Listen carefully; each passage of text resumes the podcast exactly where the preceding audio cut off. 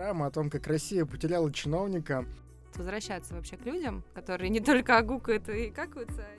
Жопа же это же хорошее слово, можно говорить. Максимально глубоко проникнуть в клиента. Хороший рекрутер, безжалостный рекрутер. Хороший человек, безжалостный человек. Врать нельзя, фамильярничать нельзя, на шашлыки звать нельзя. Как я стала чар-директором, я такая, иду, иду. Он говорит, а не хочешь? Я говорю, ну хочу.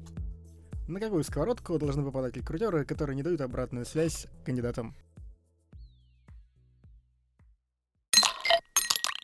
Всем привет! И снова здравствуйте! Это подкаст. Отработай меня полностью.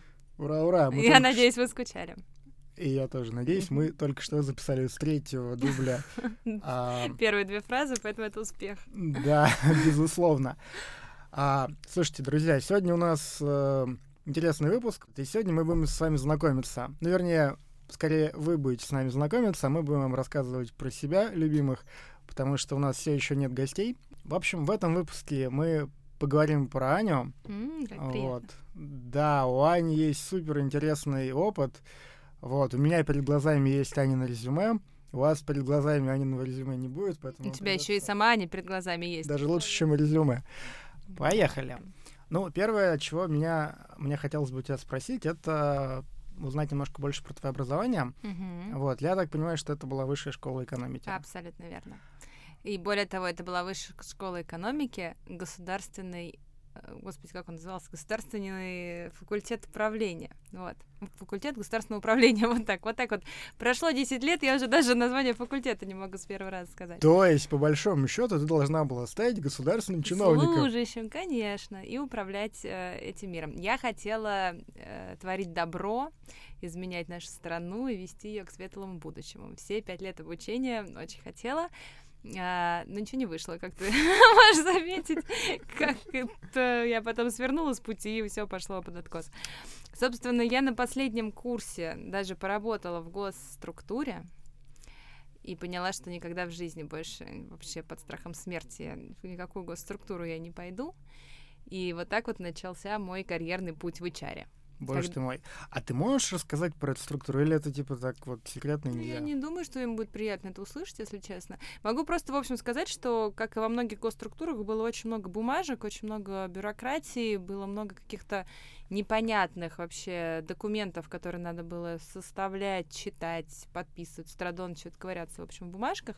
А если нечего было делать, то нужно было читать одно и то же положение — Вслух, что ли, или про а, Вот э, по факту вслух, как мне говорил начальник, пока ты мне его не расскажешь наизусть, а в нем было там страниц 500, из которых 300 это просто номера статей, там, по статье такой-то, там, бла-бла-бла, по статье такой-то. Вот пока я наизусть это не расскажу, будешь читать. Короче, ему нечего было меня загрузить, вот он меня пригрузил, значит, с этой штукой. При этом в госструктурах нету интернета, как вы понимаете, делать нечего вообще, поэтому все страдончи там пили чай. То есть там был распорядок, пришел к 9, попил чай. Потом посидел два часа, о, надо перед обедом попить чай. Потом в час обед, после обеда пришел, себя, себя пришел, попил чай. И вот уже до шести кое-как вообще протянул, можно идти домой максимально унылое был вообще распорядок дня. И в тот момент я поняла, что единственное, что я хочу, это вообще людей адекватных рядом и с ними работать. И вообще на людей посмотреть. И так я ушла в HR, чтобы просто рекрутить кого-либо, понимать, кто чем занимается, ну и потом для себя выбрать, в какую сферу вообще пойти. Слушай, круто. То есть у нас на самом деле только что разыгралась драма о том, как Россия потеряла чиновника, вот, но вместе с тем э, суровый корпоративный мир приобрел прекрасного рекрутера. А расскажи, пожалуйста, а вот, ну, ты шла вот э, туда учиться, наверное, же как-то осознанно. Вот что тобой двигало, почему ты хотела вот, вот это вот, вот делать? Ну, вышка, потому что вышка. Ну, я, мне кажется, здесь особенно рекламировать не надо. Я искренне люблю свой университет, мне кажется, он совершенно прекрасен. А госуправление, потому что, правда, мне казалось, что можно что-то поменять. То есть это был 2000 четвертый год. А, вот. И... Я старательно избегал дат. Но тем не менее. И я прям верила, что да, что молодежь во всем может потом добиться и можно каких-то изменений внедрить. Ну, в общем, так, мозги мне промыли, видимо. вот. Сейчас я, конечно, к сожалению, в это не сильно верю с, высоты моих лет и мудрости. вот, но тогда действительно это было интересно. Окей, понятно. Слушай, ну, э, в какой-то момент ты разочаровалась в госструктурах и, значит, попытках построить прекрасную Россию будущего. А все-таки почему именно HR и recruitment? Как тебя туда занесло? Ну, вот э, говорю, что я единственное, что хотела, это чтобы пообщаться с людьми. То есть мне хотелось понять, э, чем занимается какая-то специальность, потому что такого понимания, ну, условно, чем конкретно маркетинг занимается или чем конкретно там sales занимается, у меня не было. А в рекрутменте ты можешь общаться с людьми из разных направлений и как минимум послушать, у кого чего есть, какие прикольные проекты, какие хорошие компании. И по моему плану я хотела послушать всех, и потом решить, что я пойду вот куда-то туда, и пойти куда-то туда. Но послушав всех, я поняла, что HR мне ближе всего, и вот так осталось. Понятно. Слушай, ну прикольно. Получается, что примерно та же мотивация, которая сподвигла нас, в принципе, запустить этот подкаст, она, в общем, была у тебя в тот момент, когда ты туда Да, вот пошла. преследует меня всю жизнь. Оу, круто. Слушай, ну дальше, я так понимаю, у тебя была история в одной э, компании, связанной с напитками. И в другой связанной с напитками. Но напитки были разные. Это факт. Даже, я бы сказал, принципиально разные напитки. Ну, они в совокупности хорошо бы заработали. Слушай, и ты там занималась именно рекрутментом. Но сначала я вообще пришла в агентство. Я же а, пришла точно, точно, сначала точно. в консалтинг и работала именно в консалтинговом агентстве. В этом была суть вообще моей задумки гениальной, что в консалтинге ты работаешь с разными компаниями, с разными людьми и, соответственно, понимаешь, кто чем занимается. И там я где-то полтора года проработала, честно, во фронт-линии, со всеми беседовала. И тут э, бомбанул вот как раз 2008-2009 год. Может, ты и не помнишь, Я помню. что там было, но было там не очень. Я помню, что была жопа. Ну, да, можно... Жопа же это же хорошее слово, можно говорить. Ну да, смотря как она выглядит. Эм, Выглядит она у всех была не очень красивая жопа. Вот факт. Поэтому э, тогда, до этого момента, вообще в рекрутменте все было очень хорошо, и компании здорово все вкладывались, всех а, рекрутили к себе. А после 2008, ну, вернее, в процессе 2008 много что было заморожено. И в консалтинге было, ну так, потряхивало, откровенно говоря. Я, как э, человек, любящий деньги, смекнула, что, может быть, в этот момент лучше уходить на фиксированную какую-то заработную плату, а не сидеть на процентах. Вот так Окей. попала уже в инхаус. И, собственно говоря, крайне ожидаемый вопрос, который не могу не задать. Так. Собственно говоря, чем принципиально отличается инхаус от агентства? Да, всем принципиально отличается инхаус от агентства, откровенно говоря. А, ну, начнем с базовых, наверное, вещей, что а, по большому счету на позиции консультанта, если мы говорим по консультантам, то в агентстве в рекрутинговом ты занимаешься именно рекрутментом. Вообще, спасибо, Кэп. Но, тем не менее, это достаточно узко. Безусловно, консультанты, они занимаются там и оценкой в какой-то степени, там и тренинги иногда ведут, но, тем не менее, вот если в процентном соотношении своей деятельности 90% это именно рекрутмент. А если мы смотрим in-house, то там даже если ты находишься в отделе подбора, то у тебя все равно есть возможность и адаптации позаниматься, и какие-то тренинги поразрабатывать, и там, в принципе, ну, что-то вокруг посмотреть. Плюс ко всему, э, ну, безусловно, находясь в инхаусе, ты лучше знаешь людей, как бы консалтинг не пытался максимально глубоко проникнуть в клиента, скажем так, А гру- клиенту это грубо- нравится? Да, и клиенты это не всегда, ну, смотря, да, насколько мягко это происходит, но, тем не менее, не все там свои тайны и завесы готовы приоткрывать. Находясь внутри, ты, естественно, понимаешь все боли и страдания каждого отдела, и здесь, ну, с одной стороны, и влияние больше, и понимание, почему так происходит больше, ну и, в принципе, это другой, э, другое качество коммуникации. То есть я бы сказала, что инхаус это больше про такое э, теплоту, любовь и заботу. Консалтинг это больше про решение проблемы и каких-то вот таких, ну, принятия решений. Слушай, мне кажется, сейчас было бы самым логичным немножко сделать шаг в сторону твоей карьеры и рассказать нашим слушателям а, немножко про то вообще, как устроен HR, ну, какой он бывает. А, наверное, хотя, в принципе, давай максимально широко попробуем эту тему как-то осветить. Можешь рассказать, какие роли бывают в HR, чем они там вообще занимаются? Вообще нафига HR нужны? Чё вы Кроме сидите в своей комнате? С этим как бы более-менее понятно. Хотя тоже, наверное, есть подводные камни. Ну, есть, безусловно, стандартные некие отделы, которые везде присутствуют. Это любимый КДП, который вас встречает, оформляет, трудовые книжки выписывает. Кадровое дело производства. На меня так удивленно смотришь, даже не слышал никогда. А я просто, видимо, испорченный человек всякими западными компаниями, и поэтому как бы вот все эти русские аббревиатуры, они меня ставят в дикий тупик. И КДП для меня это примерно как КВД, и в общем... НКВД, да, отлично. Ну, хорошо, э, по-другому буду.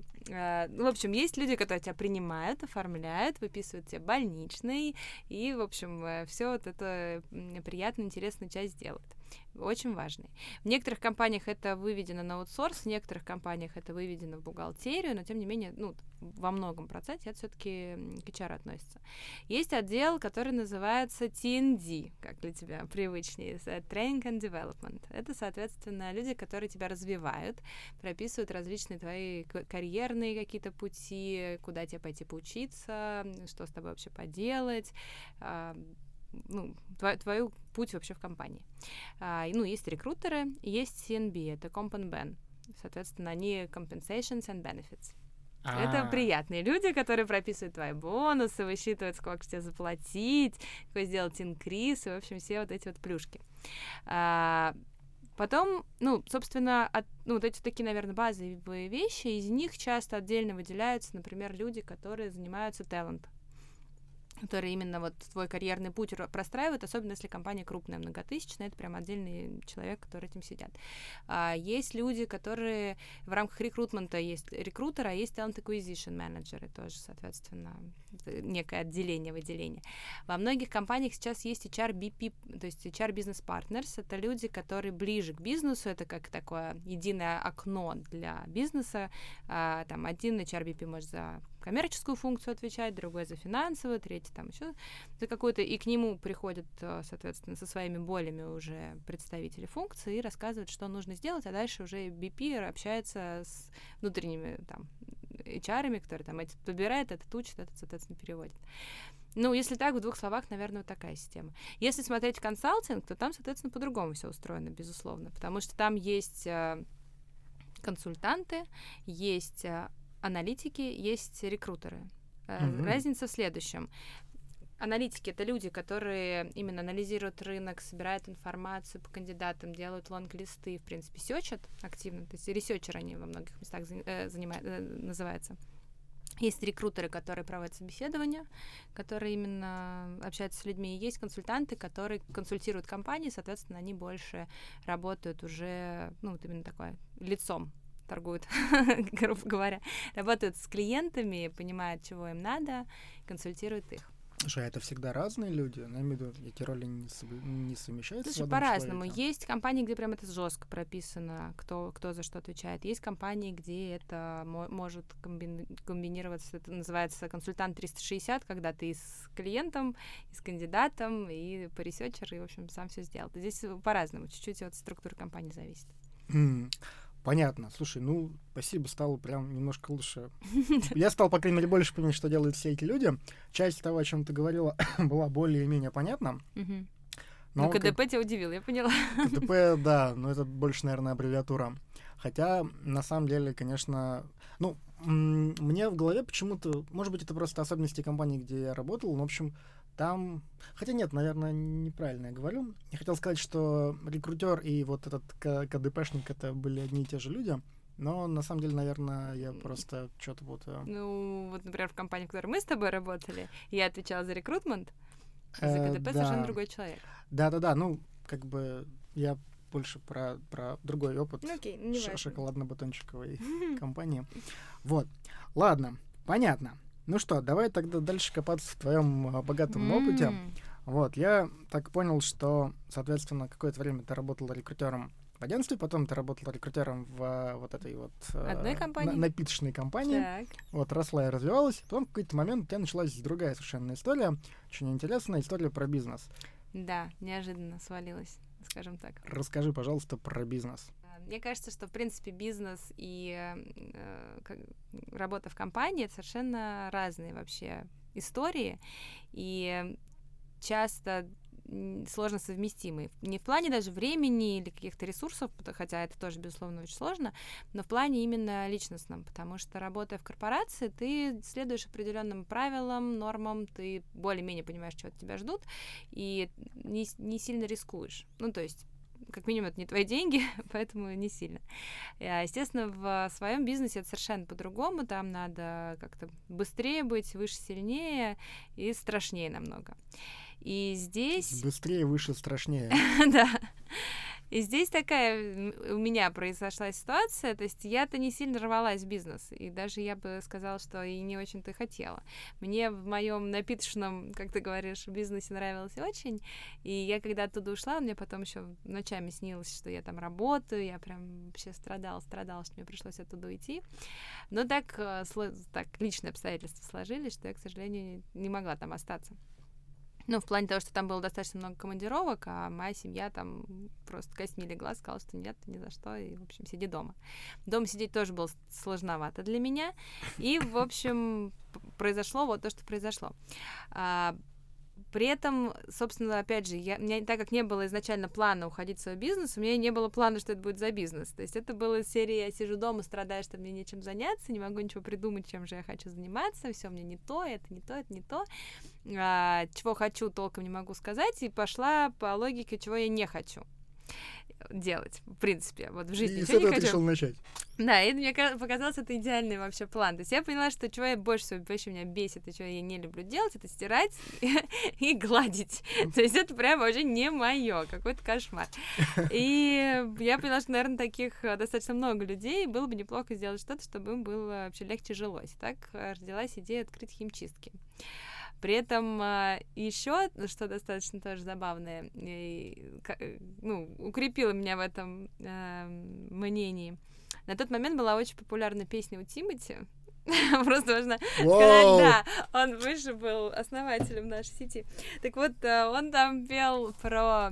Такая фраза у него была, ты всегда экстра фреш, как владелец химчистки. Знаешь, там как бы жесть идет. И почему-то она настолько запала в душу, что у нас даже название ООО Экстра Фреш. Да ладно, серьезно? Слушай, вот это интересный поворот. Ну, то есть я когда готовился к этому интервью, я, в принципе, примерно представлял, что ты можешь рассказать. Ну, потому что, ну, какие-то ну, вещи да, достаточно ожидаемые. Да, и мы давно знакомы. Но Тимати в этой истории вот, ворвался абсолютно неожиданно. Никуда без него. Но, ну, безусловно, на этом его влияние на наш бизнес закончилось, к сожалению. Хотя лишних инвестиций мы бы Ты знаешь, кстати, недавно у меня был разговор с одним человеком, который сказал, что Тимати, ну, кроме того, что он гениальный певец, просто гениальнейший, да, он еще очень успешный бизнесмен. Поэтому, может быть, кстати, да, и вот про успешного бизнесмена я не стебусь. Поэтому это могло бы быть интересно. Ему я вам, я отправлю ему эту запись. Ему боюсь, что... Не знаю. Ну так вот, соответственно, ушла я туда. И это был интересный опыт, потому что ну, действительно начинать что-то с нуля это супер э, сложно, но круто. И мне здесь очень повезло, потому что у меня совершенно чудесный партнер, и он же стал на позицию генерального директора, который есть до сих пор, который все это там, собственно, суппортит и ведет, и, ну, он прям огромный молодец. Потому что я была в этом во всем там три года, но буквально, ну, там, буквально, через каких-то полтора года после начала, но тем не менее, через полтора года после начала у меня родился ребенок.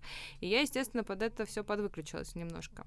Вот, а он взял на себя инициативу и дальше уже прям включился полностью. И сначала я, ну, там, пыталась как-то, да, одной ногой, качая люльку, там, тоже участвовать в жизни фабрики, но это, ну, реально не супер активное включение. И поэтому, выключившись оттуда, ушла такая в материнство.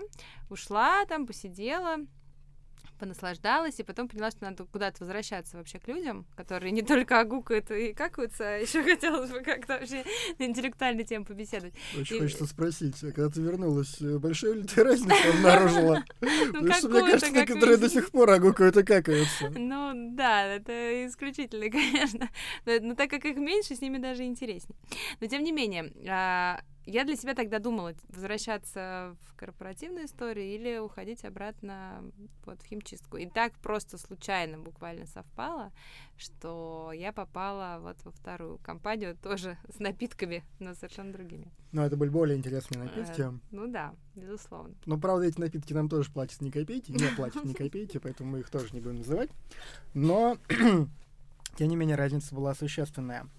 А, слушай, ну, я так понимаю, что рекрутмент, инхаус рекрутмент в одних напитках и в других, он, ну, если не вдаваться в подробности в истории, он это, это схожий опыт. Ну, если смотреть... У меня просто роли разные были. То есть, если смотреть первую историю, я сначала была именно чисто в рекрутменте, потом я ушла в талант как раз, и я, собственно, занималась... Не занималась уже подбором в принципе, а занималась вот талант-планированием людей. Mm-hmm.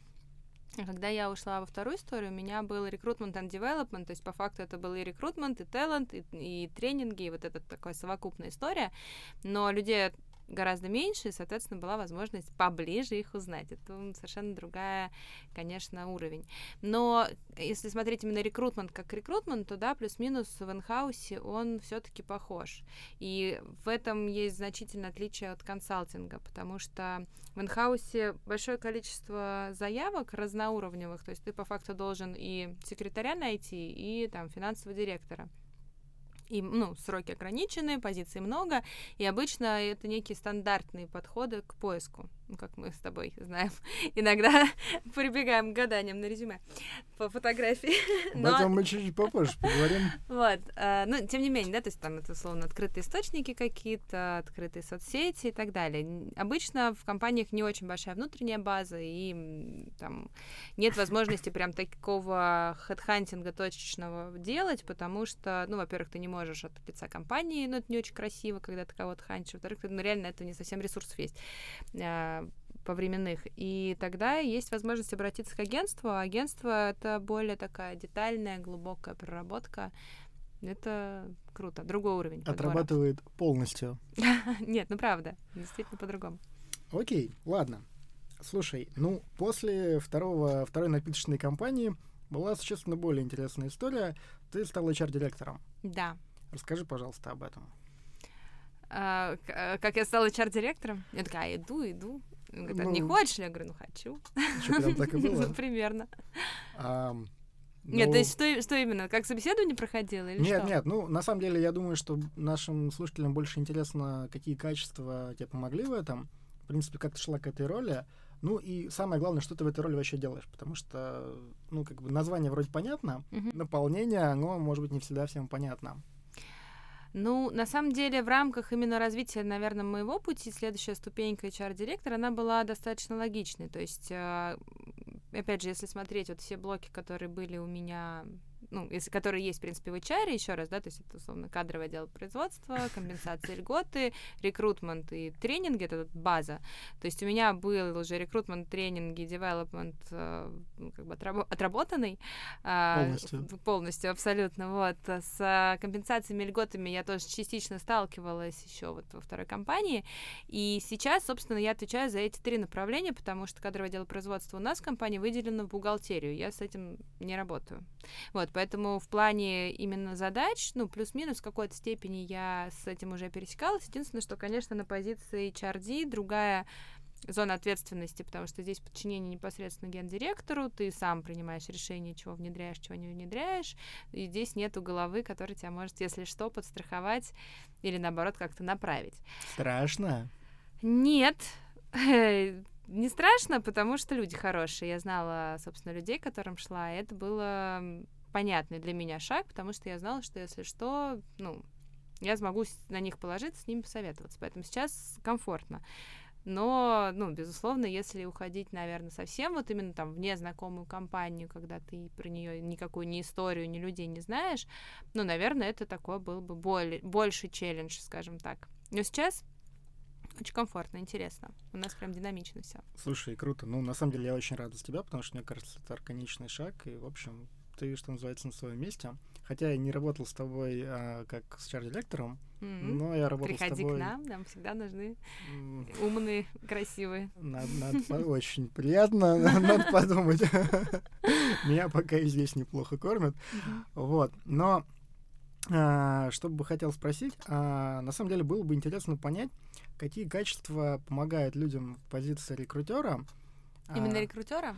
Ну, давай пока поговорим про рекрутера, потому что, насколько я понимаю, это была существенная и довольно длительная часть твоей жизни. Мгм. Вот, хотелось бы, ну, побольше узнать. И какие качества, соответственно, мешают. Например, вот жалость кандидатам. Это помогает рекрутерам? Ну, жалость, в принципе, по жизни редко кому помогает, мне кажется. Это скорее такая вещь. Хороший рекрутер, безжалостный рекрутер. Хороший человек, безжалостный человек. А, Закончим даже это так. так. Нет, это я утрирую, конечно, но мне кажется, жалость — это такая вещь, которая, в принципе, вряд ли поможет хоть в чем то Ну, то есть, что в отношениях, если ты с кем-то, потому что его жалко, это довольно унизительная вещь. Или Ну, если тебя взяли на работу, тоже пожалели, ты выглядишь максимально вообще Ну, нет, я несчастным, это тоже довольно обидная Я штука. немножко не об этом.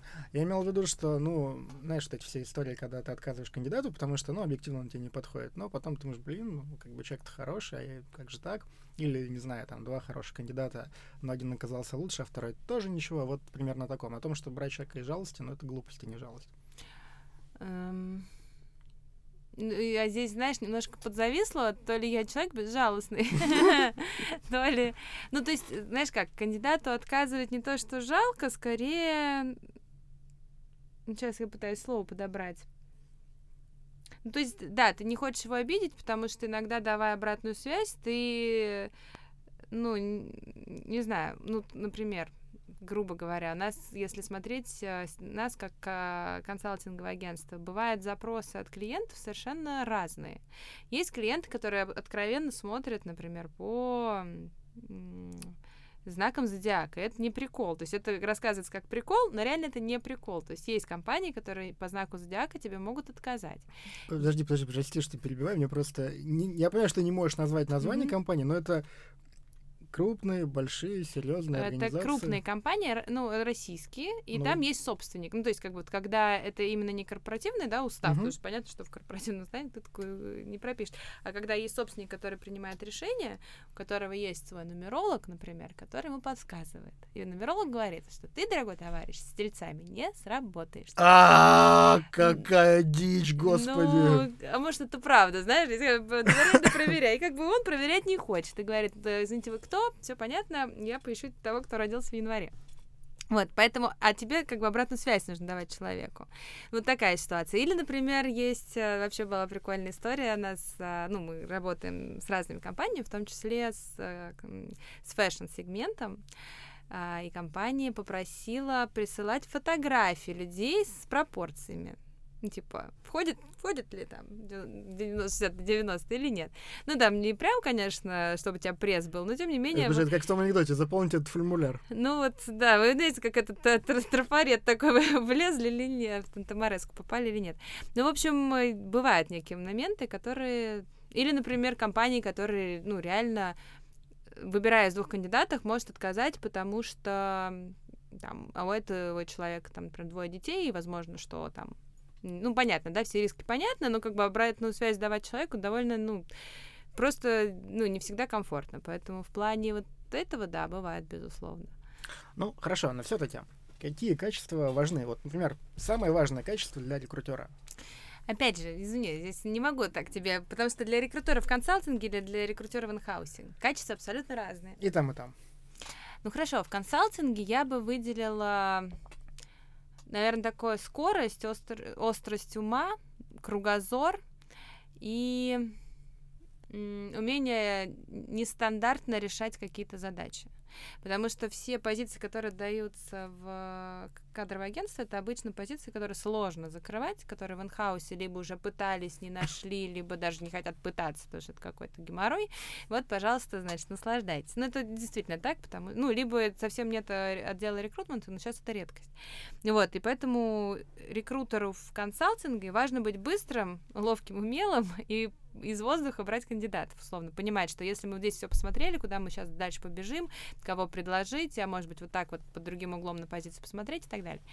А для рекрутера внутри компании, мне кажется, намного важнее такая, ну, рекрутер внутри компании он должен очень хорошо работать с внутренним заказчиком и клиентом.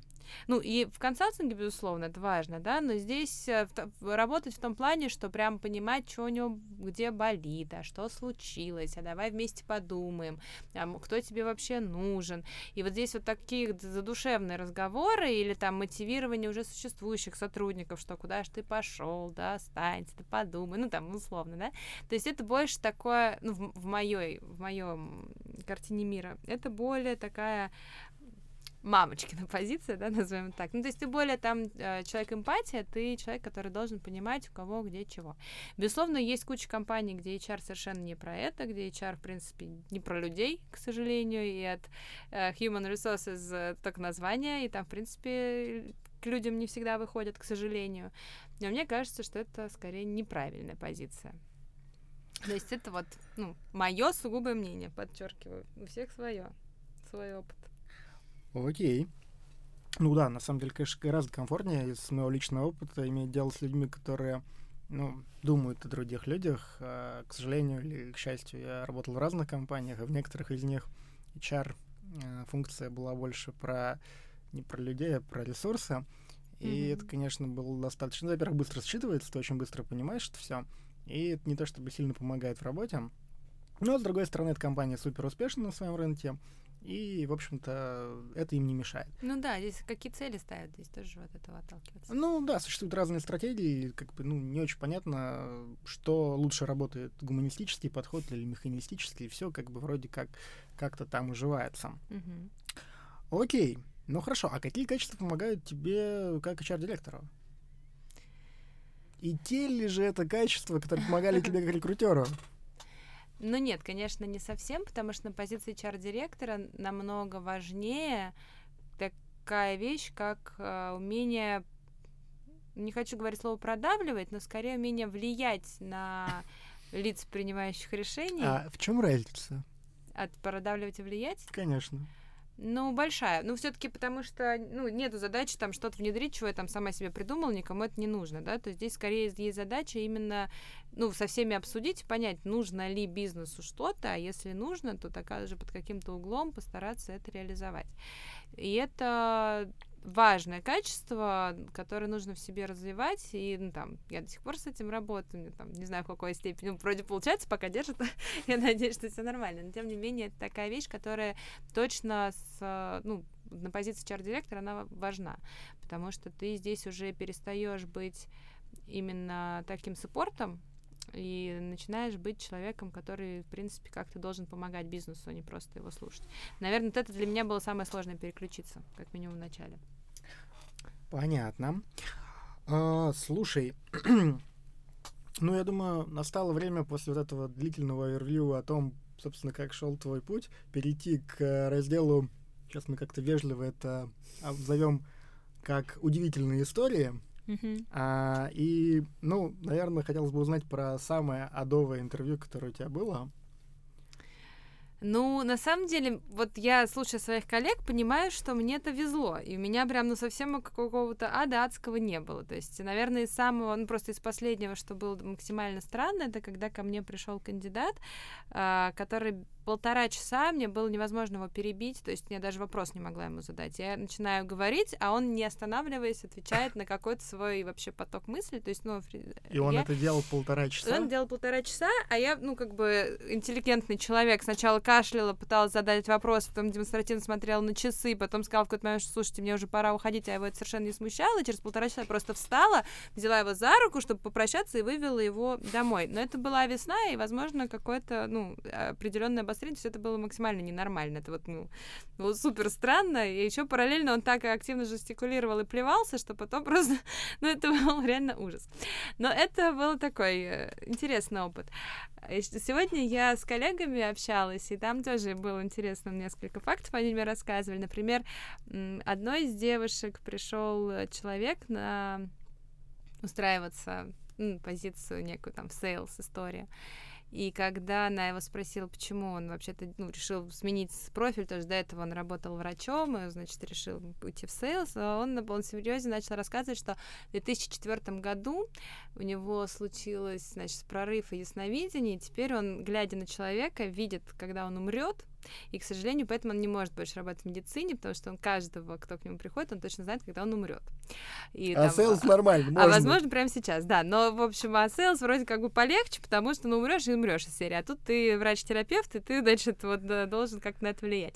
Ну, тут такие люди есть. Поэтому интервью — это вообще, ну, да, такая фортуна обычно. Не знаешь, что, чем повернется. Слушай, ну вообще интересная работа, просто прекрасная. То есть сидишь ты так, короче, в своих айтишных делах, и к тебе не приходят люди, до сих пор ни разу не было, которые говорили, что у них произошло ясновидческое открытие, закрытие глаз, и вот это вот все, и он знает, когда кто умрет.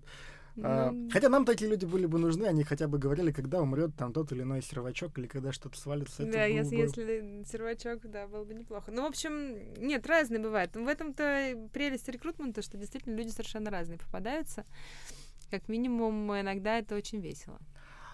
Хм, слушай, да, это, это прям внушает. Но а никогда не было, не знаю, там как-то страшно или как-то... Страшно нет, потому что но все-таки это бизнес-встреча, mm-hmm. на которой ты работаешь, ну, там, условно работаешь, ты со своей стороны, кандидат со своей, в некой помещенных условиях, да, там не совсем органичных. То есть вряд ли в ходе собеседования тебе кто-то начнет угрожать там или еще что-то. Ну, плюс ко всему, э, здесь еще нужно учитывать, что я сейчас работаю в компании, которая занимается именно топовыми позициями, у нас определенные люди приходят, э, я Те, ищу... у которых будет откровение и Нет, это, это, это мне коллега рассказывала на, про предыдущий опыт как А-а-а. раз, потому что вот когда, наверное, в каких-то массовых подборах э, там возможно такие истории, когда ты все-таки уже работаешь именно с топ-сегментом, там, ну, плюс-минус люди уже в адеквате. Или, ну, там, я работала в компаниях крупных, опять же, то есть у нас не было, ну, таких эксклюзивных. Хотя вот в первой компании я еще массовым подбором как прям какое-то непродолжительное время занималась, но там серия было просто собеседование на тему пьете, не пьете, дыхните, ой-ой-ой, там, идите домой. Да-да, довольно было неприятно. У вас не было такой растяжки? Хороший кандидат, трезвый кандидат? Нет, может быть, поэтому они иногда приходили не очень состоянии. Ясно. Слушай, ну, давай перейдем к советам бывалых. Угу. Что бы ты посоветовала? Ну, я начну с э, кандидатов. В общем, как себя вести. Ой, но... прости, можно я тебя перебью? Я вспомнила просто к вопросу про трэшевое интервью. О, конечно, трэшевое интервью у нас вне очереди, можно рассказать сколько угодно. Э, просто меня про кандидатов спросила, а у нас одно интервью было, когда я себя проявила максимально интересно. В общем, такая была история. Мне удалили два зуб мудрости одновременно. И мне должны были выдать больничный лист. Мне кажется, ну, в общем, неважно. Ну, я, естественно, как рьяный работник сказал, что какой больничный, я всегда только в бой. Это внятно сказала или прошамкала? Я это врачу прошамкала, он говорит, иди куда хочешь, дура сумасшедшая, но возьми хотя бы лед, потому что, значит, тебе лицо вообще разбарабанит завтра. Я говорю, окей, пришла на работу со льдом, сидел, значит, там полдня, болит все, жесть, голова болит, значит, закинулась таблетками с этим льдом, сижу, там все, готовлюсь, ну, там, работаю, и, ну, и знаешь, что сейчас придет кандидат. Приходит кандидат, я, естественно, этот лед э, в сторону откладываю, пошла с ним разговаривать, мы там разговариваем, час разговариваем, я же понимаю, что все у меня, значит, лед оттаял, зуб болит, просто невозможно, голова болит, думаю, надо завершать все это мероприятие. И он мне такой говорит в конце, говорит, ну Анна, ну честно скажите, как вам вообще здесь работает, как компания? И я такая просто улыбаюсь свои оставшиеся зубы со всей силой. Говорю, вообще ты здесь просто прекрасно. И чувствую, как мне кровище течет по передним зубам, потому что меня лед отпустил, и просто это было, у него лицо так вытянулось. То есть, представляешь, такая улыбка максимально кровавая, хорошо, знаешь, на рубашку не капает. Слушай, мне кажется, это было в стиле Джокера. Это было довольно, да, трэшевое интервью, но он, кстати, вышел к нам потом, мы с ним еще это вспоминали несколько раз историю, то есть произвело впечатление, как минимум я запомнилась. Это было, конечно, Слушай, прекрасно. да, но мне кажется, это прям на определенных э, людей это должно производить определенное впечатление.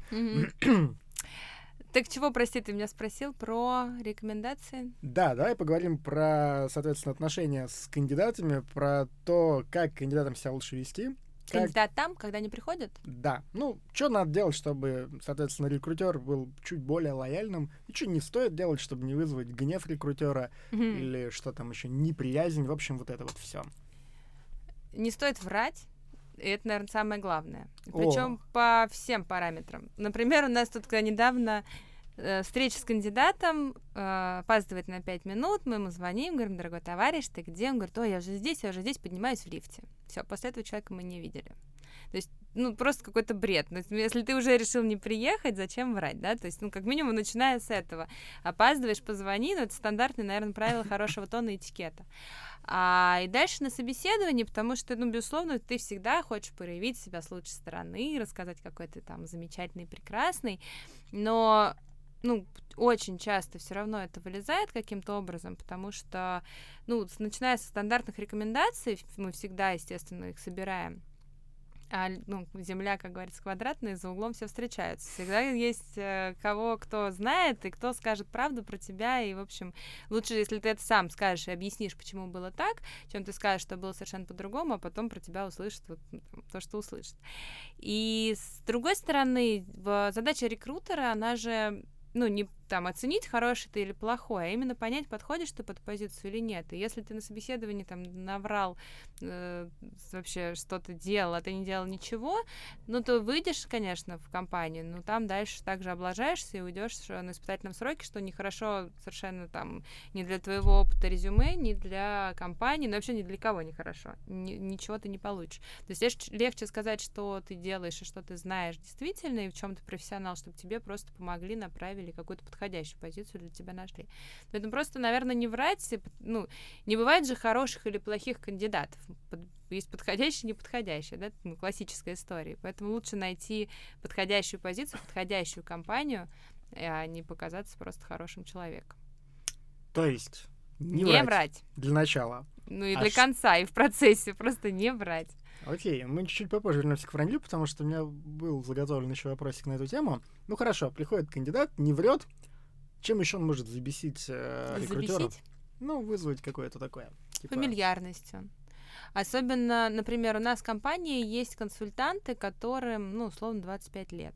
И когда приходит какой-нибудь там кандидат, который считает, что он максимально матерый и умный, и начинает именно как-то фамильярно общаться, это ну, во-первых, говорит о том, что он не может перестроиться на уровень профессионал-профессионал, да, коллега-коллега, это ему же хуже. Ну и, безусловно, ни один э, консультант, ну, там, не будет рад, это, ну, вызывает даже, ну, такое внутреннее, да, какое-то, не знаю, человеческое отторжение, и действительно, ну, там, явно не помогает коммуникации. То есть, когда ты приходишь на собеседование, ты понимаешь, что ты именно встречаешься с профессионалом, и ну, нужно вести себя соответственно. Потому что у нас, например, был тоже, опять же, интересная история. У нас работала девочка-армянка, и она позвала на, на собеседование кандидата армянина, и тот пришел, увидел, что она армянка, и начал просто какую-то ей пороть вообще. Позвал ее сразу, говорит, шашлыки куда-то, начал ей рассказывать байки, значит, про свою армянскую родню. То есть вообще не по теме, она его все, значит, пытается это, а ну, ну, закончил он то, что ну мы же там друг друга, все там, типа, увидимся там скоро и был крайне удивлен, что она его, естественно, не показала ни в какую компанию, потому что, типа, как же так? Я же брат тебе через три колена. ну как так-то? Ну да, то есть я к армянам прекрасно отношусь, здесь скорее не про нацию, скорее про отношения. То есть э, ты пришел и должен играть по неким правилам все равно. То есть врать нельзя, фамильярничать нельзя, нельзя, на шашлыки звать нельзя. Это да, лучше уже после оффера. После оффера можно. После оффера можно. Прекрасно. Окей, но это все или еще есть какие-то такие вот Слушай, ну здесь же очень индивидуально, здесь в зависимости от позиции, в зависимости от того, какой у тебя бэкграунд. Ну, там, ну, в любом случае, я бы никому не рекомендовала приходить, не знаю, в драной майке и разговаривать матом. То есть это явно никому не поможет. Но я думаю, что все-таки таких уникальных персонажей их не так много. А что конкретно говорить здесь в каждом, в каждом кейсе, это уже нужно отдельно рассматривать. Окей. Ладно, с э, удачным э, кандидатом все стало понятно. Мы чуть-чуть коснулись тем удачного рекрутера, но все-таки давай поподробнее поговорим, чтобы ты посоветовала людям, которые сейчас, ну, думают о том, чем заниматься в жизни, может быть, сидят где-то на госслужбе, страдают, mm. читают этот, как ты говоришь, устав или да, что там. Да, там положения вот. какие-то бесконечные. Да, и вот думают, а не пойти бы мне в рекрутеры? Вот каким людям, в принципе, норм стоит, а вот каким, ну, лучше что-то другое поискать. Если смотреть про консалтинг, ну, я уже говорила, что этот человек должен быть достаточно быстрый, любить коммуницировать, э, иметь острый ум и желание, в принципе, узнавать что-то новое и про рынок новый. Плюс ко всему, если вы сидите, э, грустите и действительно хотите пойти в новую сферу, для себя очень важно понимать про эту сферу, потому что когда приходят кандидаты со словами «хочу быть рекрутером», ничего про это не знаю, это довольно, ну, вызывает вопрос. То есть ты все таки хоть почитай, чем мы тут занимаемся, почитай книги, почитай, не знаю, отзывы, фильмы посмотри, в конце концов, про консалтинг. Это тоже такая интересная а как штука. ты решала эту проблему? в далеком 2004 году? В 2004 году у меня был, извините, в институте, в моем университете, даже, правильно сказать, курс управления персоналом. Я понимала, чем занимаются люди. А, ну то есть у тебя был некий бэкграунд, и ты говоришь, я хочу быть рекрутером, потому так что я, я пошла, знаю, да, потому быть. что я знаю, что это люди, которые занимаются тем-то, тем-то, и я понимала, что они работают с разными направлениями есть возможность выбрать. То есть, как минимум, ну, во-первых, это был 2004 год. Э, в принципе, рекрутмент, как рекрутмент, он с 90-х годов всего-то у нас в стране появился. То есть, это была достаточно, ну, там, относительно новая история. Сейчас про это много что написано, сказано, есть много более. Есть интернет, как минимум, нормальный, который можно почитать, поподробнее изучить вопрос. Поэтому здесь сейчас э, нехватки информации это нет никакой. И опять же, консалтинговые компании есть разные, есть кто на разных сегментах специализируется со своими особенностями. То есть просто перед тем, как куда-то идти, всегда нужно собрать информацию. Это и в выгодном свете тебя проявит, а ты сам для себя пока собираешь информацию, поймешь, а надо мне туда идти, может, как бы, ну его нафиг. И здесь на госслужбе посижу с удовольствием. У всех Окей. своя история. Понятно. Ладно, я думаю, нам пора закругляться. Наши слушатели, возможно, уже притомились нас слушать. Поэтому последний вопрос. Давай. На какую сковородку должны попадать рекрутеры, которые не дают обратную связь кандидатам? Знаете, что вас много, а мы одни. С этого начнем. Нет, ну да, безусловно, это кошмар. Это такая боль, и, естественно, это не профессионально, это все понятно. И, безусловно, хотя бы условно написать смс или письмо это маст. Но, ну, там есть есть правила, есть понимание этого, но, безусловно, бывают осечки. Ну, как бы как минимум там среди моих знакомых все-таки это вещь, которая такая скорее на отработке уже там, есть, да, что ты там... У меня, например, всегда лежала стопочка резюме, которым надо отказать, я как бы отказалась, ставила галочку, откладывала в другую стопочку. Вот это такое напоминание, которое там мозолило глаза, пока ты не отзвонишь всем, это прям просто бесит, лежит. Но, ну, я знаю, что, конечно, это неприятный момент, и не все его хотят делать. Безобразие. Ай-яй-яй. Вот, мы осуждаем, осуждаем плохих рекрутеров, да. которые не дают обратную связь. Ну что, давай заканчивать на какой-то хорошей ноте. Что бы ты посоветовала, ну, с высоты вот своего опыта, людям, которые делают первые шаги в HR, а, чтобы у них, в общем, все хорошо получалось? Я бы вообще не только кто первые шаги делает, а в принципе, кто работает в HR, я бы посоветовала любить людей. Потому что действительно многие люди жалуются на то, что HR так себе функция, и даже, я бы сказала, многие консультанты начинают страдать, когда им нужно закрывать HR-позиции, потому что ну, как ты правильно сказал, для многих HR это больше про ресурсы, чем про human. И это не ну, безусловно, как мы же обсуждали, есть компании, где это норма, но мне кажется, в такой идеальной картине мира это неправильно. И сейчас, в принципе, тенденция там мировая и рынка про то, что человек, он во главе всего стоит, с его хотелками, требованиями. И когда мы говорим про work-life balance, у нас много сейчас, что уходит именно скорее в life. И э, вот такой человечности ее, в принципе, не хватает. Работая там большую часть дня проводя с коллегами, важно, чтобы эти коллеги как минимум там тебя могли выслушать, послушать и относиться к тебе уважительно. Поэтому, в принципе, любым HR я бы очень сильно пожелала думать про людей. Это важно. И это и в работе помогает, и в принятии решений правильных всегда будет помогать.